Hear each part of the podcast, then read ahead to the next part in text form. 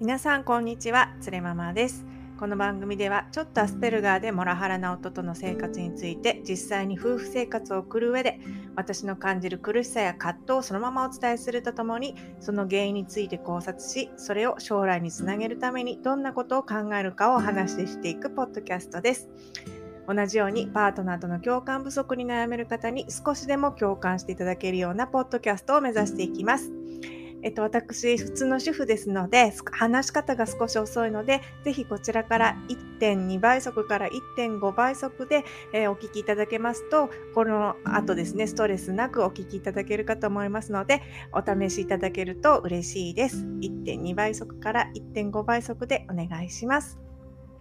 はい、えー、今日はですね、ちょっといつもと趣向を変えて、いつもはですね、モラハラ旦那の、えー、悪口ばっかり言ってるポッドキャストなんですけど、どんなポッドキャストって感じなんですけど、え今日はですね、ちょっとどうしてもお話したいなってことがあったので、えーえーとテーマをですね、ちょっといつもとは違った感じでお伝えします。えーと、それがですね「リトル・マーメイド」の実写版について差別の観点からコメントしてみるっていうテーマになります。あの、リトル・マーメイドってディズニーが、えー、出してる映画なんですけれども、あの人魚姫の映画ですよね。あの昔アニメであった赤い髪の、えー、緑の何て言うんですかフィンがついてる人魚姫のアニメ版を実写版でディズニーがなんかディズニーの100周年かなんかの作品として出したよっていうのを私この間たまたまこれあるの知らなくて私本当アンテナが鈍いので本当ねアンテナが自分のアンテナ感度がね、えー、良ければアメリカ生活って楽しいよこんなんだよっていうポッドキャストやりたかったんですけども本当にねなんかぼーっとしてるんですよね。アンテナの感度が鈍いので、この「リトル・マーメイド」の実写版についてもなんとなくあるって知ってたけどどんな話題になってるのかっていうのは全く知らなくてたまたまもう今週公開なんですよあのアメリカでは。でテレビでやってるコマーシャルやってるの見たんですよね。でそしたら「リトル・マーメイド」の主人公の人が、えー、黒人の方なんですよね。でそれ私知らなくてで CM 見たんですよ「あリトル・マーメイドの実写版だ」って言ってあなんかどんなんなんだろうと思ったら黒人のマーメイドが現れたんですよ。で初見ですよ私何の、えっと、情報もなくそれを見た感想で、あのー、正直な感想を言うとあれなんかアリエルブサイクじゃない？って思ったんですよ。あれちょっとなんかブサイクじゃない？アリエルって思ったんですよね。であれこれってあこれって多分じゃあこれ話題になってるなと思ってそこからいろいろ調べ始めたんですよ。でそしてえー、いろいろこの動画「リトル・マーメイド」多分話題になってるだろうなと思ったらやっぱりねあのえー、マーメイドに黒人を起用したってことをすっごくやっぱ批判されてたみたいでまあそりゃそうだよね私のあの最初ね初見のあれ人魚ブサイクっていうこの感想をやっぱりみんな初見で多分持つと思うんですよね。でよくよくこの調べたらばこの主演の女の子っていうのがハリー・ベイリーさんっていうあの歌手の方でもう2歳の時からお姉ちゃんと一緒にねあの歌を歌うことが大好きでで12歳ぐらいから自分の YouTube チャンネルを持っててその YouTube チャンネルで歌ったビヨンセの歌がビヨンセ本人の目に留まってそのビヨンセと同じレコード会社でデビューしたっていう経歴がある超実力派の歌手の方なんですよ。であのー、でこの後ですね私一見ブサイクだなと思ってえどうしてこの人が起用されたんだろうと思って、えーと、人魚姫のですねテーマソングの「パート・オブ・ザ・ライフ」パート、パート、パート・オブ・ザ・ライフですよね。の、えー、歌ってるビデオがあったんですね。このハリー・ベイリーさんがディズニーランドのですね、シンデレラ城の前でパート・オブ・ザ・ライフを歌ってる動画があったので、それを見たんですよ。そしたらもう大感動して、あ、そうかと。あ、この人は才能があってディズニーはこの人を、えー、才能で勝ち取ってこの人で映画作りたいってなったんだって私すぐ理解したんですね。で私初見であのー、人魚ブサイクだなって思ったんですけどもあこれさすがディズニーかとディズニーすげえ実力でそういう思った人の、えー、しょうもない感想をねじ伏せてくるなって思ったほどすごい、あの映像だったんですよ。めちゃくちゃ上手でその歌が何て言うんですかね歌は、えー、クラシカルな「リトル・マーメイドの」あの歌ってるオリジナルの曲ありますよね。声がそのクラシックな部分同じ透き通ったのクラシックな部分を残しつつさらだけど現代的なその R&B シンガーのその独特な歌い方ありますよね。それもちょうどいい感じで織り交ぜて出来上がってるんですよね。それが新しいパートオブライフ。もう何て言うんですかねその歌ってる方のパフォーマンスとか表情も、えー、本当にプロフェッショナルだし本当にびっくりしました。でこれ素晴らしかったんです。でもこれすっごい大批判があると。でこれなんでこれすっごい批判されてるかっていうとあの皆さんポリコレっていう言葉知ってますか？私知らなかったんですけれども最近このポリコレがすごい、えー、流行ってるっていうことらしいんですね。でポリコレっていうのはポリティカルコレクトネスの略だそうです。でこれどういう意味かっていうと、えー、政治的社会的な公正中立を意味する言葉で人種や民族性別などによる偏見や差別から当事者たちを守るために生まれた考えででなるべく差別的な表現とかを使わないで中立的な表現をして、えー、物事をこう表現していこうっていう考え方らしいんですよね。で、でも最近は、なんかね、これが行き過ぎだっていう意見がすっごいあるらしいんですよね。で、例えば、えー、なんかちょっとした言葉遣いが差別だってすぐ言われたりとか、そうするともう本当にちょっとしたことで差別って言われるなんて本当にヒステリックだなみたいなね感じで、えー、言われるってそういうあのそういうなんていうかねあの今の雰囲気にもうんざりしてるよっていう人が結構たくさんいるっていうのを聞いたことあると思います。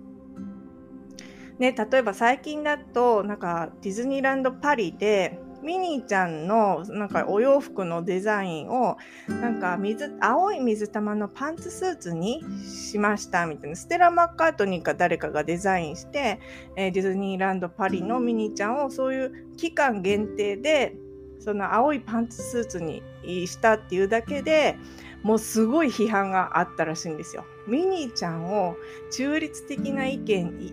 な印象に書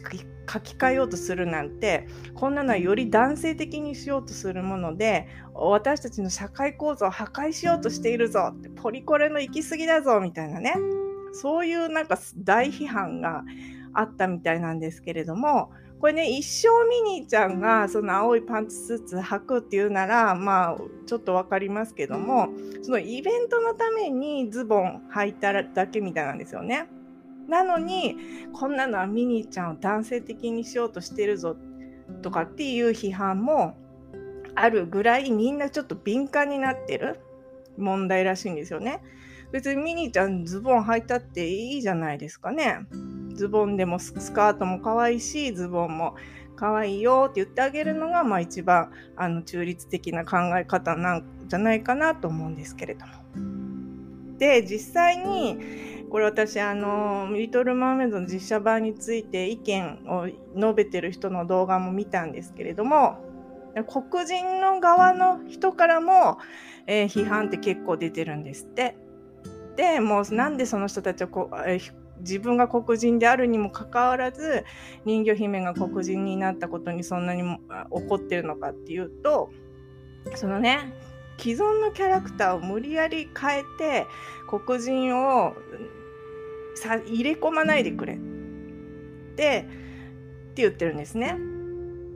であとはこういうポリコレ店に行き過ぎて例えばディズニーが最近ヒット作出してないですよね。でそれは、えー、キャラクターをマイノリティのキャラクターを主人公にしたことによって作品をディズニーが作ってでその作品を、えー、批判しづらくするためだっていう考えもあるみたいなんですよ。その黒人とか、えーと、とかアジアの女の子が主役な映画を作ってそれを面白くないって批判すると差別主義者ですねあなたはってディズニーが言えるじゃないですか。あなたはそのマイノリティが主人公だから私たちの作品を非難してるんですよねって言いたいがために、えー、そういうマイノリティを起用して映画を作ってるっていうねそういう傾向も、まあ、どうやらあるのかなあると言われてるらしいんですよね。えー、だからこの黒人のね人魚姫アリエルをもうポリコレの一環としてね無理やりもう白人の綺麗な人を赤毛のねそのまま起用すればいいのにわざわざなんで黒人を起用するのってポリコレの行き過ぎだろこれはって言ってあのディズニーがでこれを非難すると俺たちは人種差別主義者だって言われるんだろうみたいな。感じでなんかみんなねもうディズニーのそういうポリコレっぽいとこにはうんざりだぜみたいなそういう言われ方をしてるっていうふうに私は理解しました。でねこんななんか問題があるんだなと思った時になんかねこれ私今までもこういう問題あるんだって横目で見てたんですけれどもこれに対してなんかどう言えばいいのかなんか分かんなくないですか？えあえそうあそうかな。まあどっちの意見もまあいろんな人をね登用してダイバーシティを加速化しようっていうのもまあいいし、まあ、それやりすぎだって言ってる人の意見もまあ分からなくもないなみたいなね。でも自分はあんまり意見言いたくないなっていう立場だったんですよ。よく分かんないから。でもねなんかこの私モラハラの件についていろいろ歴史的とか社会的な背景から女性差別の勉強してきましたけれどもなんかね自分の意見を持ってたんですよ。なのでここでお話ししていきたいと思います。でそれにはこれまでの復習なんですけれどもまあ一連の差別っていうのには社会的とか歴史的な背景があるわけですよね。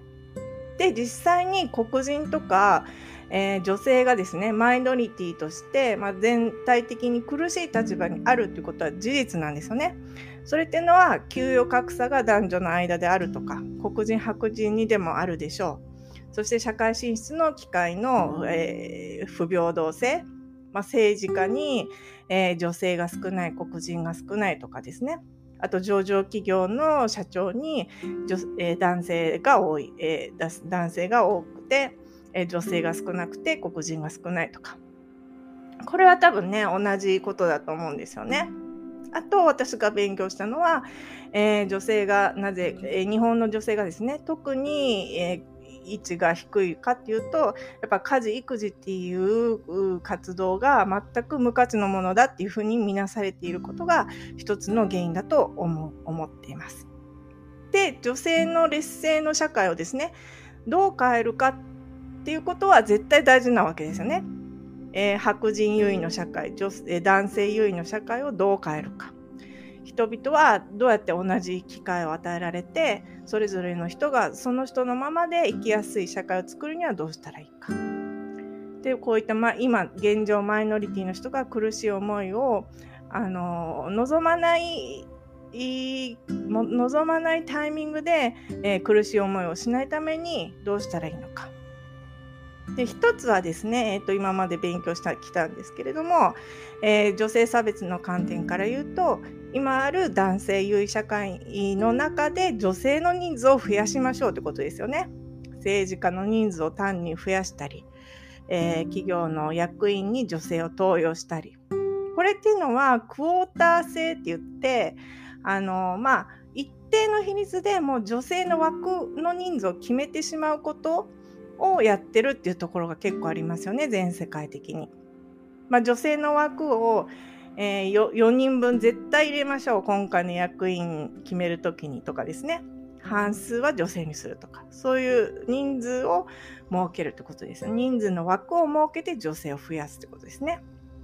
でもう一つは、えー、そうやって今ある資本主義社会の男性優位の社会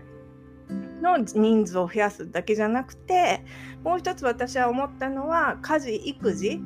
の、えー、今女性がメインに担ってる家事育児の価値それが今無価値だと思われてることに対するその価値をどうやって可視化するか見える化するかっていうことも大事だよ。女性がメインに行ってきた活動が実はすごく価値があることなんだよってことを見える化するっていうこと。これ私 Web3 の技術でできるんじゃないのって言いましたけどもそういう2つの側面からどうやって、えー、男性優位社会じゃなくてこう女性も価値があるっていうふうに、えー、見出していくかっていうことを考えました。だから、まあ、黒人の問題も同じで今あるですね社会、えー、白人優位社会の、えー、中で、えー、黒人の人数を増やすことが重要っていうのは一つありますよね。えー、一つはその今ある社会の、えー、黒人の人数を増やすってことです。だからじゃリトル・マーメイドっていうのは一種のクォーター制なんですよ。のね、今までディズニーの映画でプリンセスの映画って多分何十年な 100, あ100年か100年かけて、えー、作られてきたわけですよねいろんなプリンセスが。だけど今までのプリンセスってほとんどが白人なんですよね。最近はアジア系のプリンセスもいますけれどもほとんど白人そしてあのプリンセスと魔法のキスっていうあのカエルにキスしてカエルの王子様にキスしたらその王子さ王子様に戻るみたいなそういうストーリーがあるじゃないですか。あれプリンセスと魔法のキスのティアナだけが、えー、黒人のプリンセスなんですよね。ってなるとそのプリンセスって基本白人だよねっていう考え方はその正さないと正した方がいいと思いませんかね？プリンセスにの中にいろんなえー、っと、えー、人種の人がいてもいいんだよってその中でまあリトル・マーメイド、えー、一個やってみようかっていう気持ちもなんかわかると。でこれでねこうやって言うといやいやそうじゃなくて今までのプリンセスの色を変えるんじゃなくてオリジナルのね黒人作品を作ってくださいってオリジナルに黒人がプリンセスな最初からそういう作品を作るべきだろうって今までのプリンセスの色を変えるんじゃないよっていう意見もありますよね。でこれもやるべきなんですよ。これは私の言うところ女性差別の、えー改えーえー、と改善の仕方のもう一つの側面で家事育児の価値の見える化っていうのありますよね。女性の価値を、えー、新しく創造する女性がメインでやってる家事育児の価値の見える化によってそういう手法でも、えー、女性が価値があるものだっていうのを、えー、証明するもう一つの側面です。一つは今ある、えー、男性優位社会の女性の人数を増やす。もう一つは価値育児の価値を見える化することで女性の位置を上げるってことです。だからオリジナルの黒人作品を作るっていうのももう一つの側面としてはやるべきだと思うんですよ。でも一方でクォーター制もいると思うんですよね。だ2つの側面から黒人のオリジナルの価値創造をする新しい価値観を創出するっていうのは大事だけども1個ずつ既存の社会の改変と全く新しい価値観の創造っていうのは2つの側面から私はやるべきだと思うんですよね。だからオリジナルの黒人作品も、え今後はできていくべきだと思います。でねもう一つえー、日本でよく見られる反対意見として私が思ったのはオリジナルの雰囲気を壊さないでください。私たちのアリエルのイメージを壊さないでください。あの可愛いアリエルっていうねそういう意見が多かったと思うんですよ。でねこの意見につい関してはあの人魚のオリジナルって白人なんですかね。人魚のオリジナルって絶あの白人なんですかね。これ北欧の、えー、人魚姫の物語を多分ソースにしてるのでそういった意味ではその原原本の、えー、人魚姫は白人なのかもしれないんですけれどもそのアニメのアリエルってまあ白人なんですかね。というか白人である必要があるんですかね。でね今回の多分ディズニーのこの映画っていうのはこれミュージカルムービーなんですよだからそのえっ、ー、と多分ディズニーは本当に歌える人を探したんだと思うんですよね。本当にイメージ通り、アリエルのイメージ通りに歌える人、アリエルと同じように赤髪で、なんかグリーンの目をしてる人じゃなくて、歌える人を探したんだと思うんですよ。で、そのアリエルに多分今回のね、映画で必要なのは、え姉妹の中で一番美しい歌声を持つことと、あとは人間社会っていうね、未知なる世界の好奇心が強い人魚っていう多分この要件が一番重要だと思うんですよね。で、その中でその実力で人魚姫の役を勝ち取ったのが多分今回ですね、この、えーと、ハリー・ベイリーさんだったんだと思うんですよね。その美しい歌声と、えー、未知なる世界の好奇心が強いですね。可愛い人キュリアスななんか性格の持ち主っていうんですかねのを求めてる人だったんだと思うんですよ。で私さっきこれ、えー、あのですねこの「リトル・マーメイド」一種のクォーター制だったんじゃないかっていうふうには、言ったんですけれども、まあ、クォーター制ってね、あのー、なんで問題かって言われるとクォーター制ってさっきも言いましたけれどもその男性優位の社会とか白人優位の社会にその女性とか黒人を登用するときに女性とか黒人の人数の枠をあらかじめ定めておくっていう制度ですよね。でこれの問題はあの逆に男性とか白人の中で能力の高い人が認め見初められる率が少なくなるっていうのが問題ですよね。で逆に白人あ黒人とか女性であまり能力のない人でも上に上がれてしまうっていうのが問題なんですよね。でも一時的に見るとそれって問題なんですけども今までの長い歴史見てください。今までの長い歴史を見たら男性はずっと優位だったわけです。白人はずっと優位だったわけです。で今回その歴史の長い歴史の中でやっと女性と黒人をの人数を押し上げようっていう時に多少ですねその歪みは絶対出てくると思うんですよ。黒人や女性でも、まあ、そこまで能力の高い人も上に行けてしまう。男性と白人の、えー、才能がある人がちょっとねあの機会を失ってしまう。それはですねどこかのタイミングで、えー、その白人の人と男性が、えー、払わなきゃいけないコストなんです。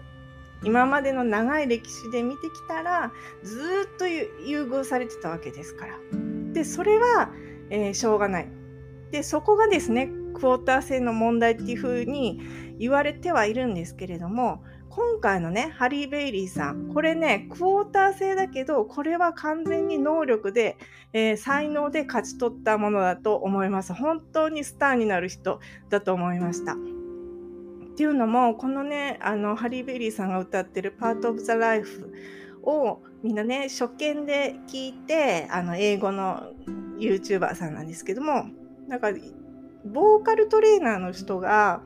そのいろんな人の歌声を聞いてそれを評価するっていう動画があるんですけれどもこのねハリー・ベイリーさんの歌声聞いて泣くんですよみんな感動してボーカルトレーナーの人たちが。で同時にやっぱりそのミュージカル風のね歌っていうのは本当に緻密に計算されて同じ単語でもねステイの A とかでも口を横に開けるのかちょっと縦に開けるのかで声の出方も違うし喉を閉めるのかこう開けるのかで全然発声の仕方も違うしっていうのを本当になんかえ歌詞のワードごとに全部緻密に計算されてレコーディングするみたいなんですよね。でそういうのも私知らなかったのであ彼女はねここでウィスパーを入れたとかこのステイは、えー、口を縦に開けるんじゃなくて横に開けることで、えー、て言うかこう音がワイドに聞こえるようにしてるとか。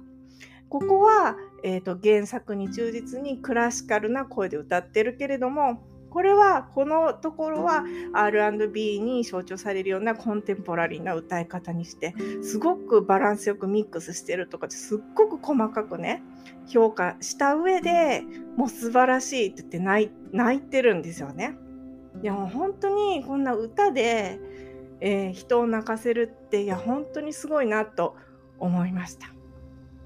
でねなんかここまで話してきてまあね、なんかちょっと整理できたなと思うんですよね。人種差別の問題と、なんでその黒人の人魚になったのかってことこれは、まあ人魚、まあ今回はだから歌えるミュージカル映画だからですよね。歌える人が必要だったってことで、あと人魚って別に白人な必要はないですよね。そのカエルの王子様の問題やつだとその主人公の黒人のプリンセスは貧しい、えー、ところの出身なんですよね。そうそういう社会的背景があるのであのプリンセスを逆に白人にしちゃうとなんかちょっとねあ違う時代背景がちょっと違うのかなっていう感じもあるんですけれども別に人魚姫って何人でもよくないですか？っていう感じですね。でね、で、最初にね、えー、このハリー・ベイリーさん人形見たとき、私、あ、アリエルブサイクじゃねって思ったね。私の前頭前野。全く働いてなかったなと、私の前頭前野死んでたなと思いました。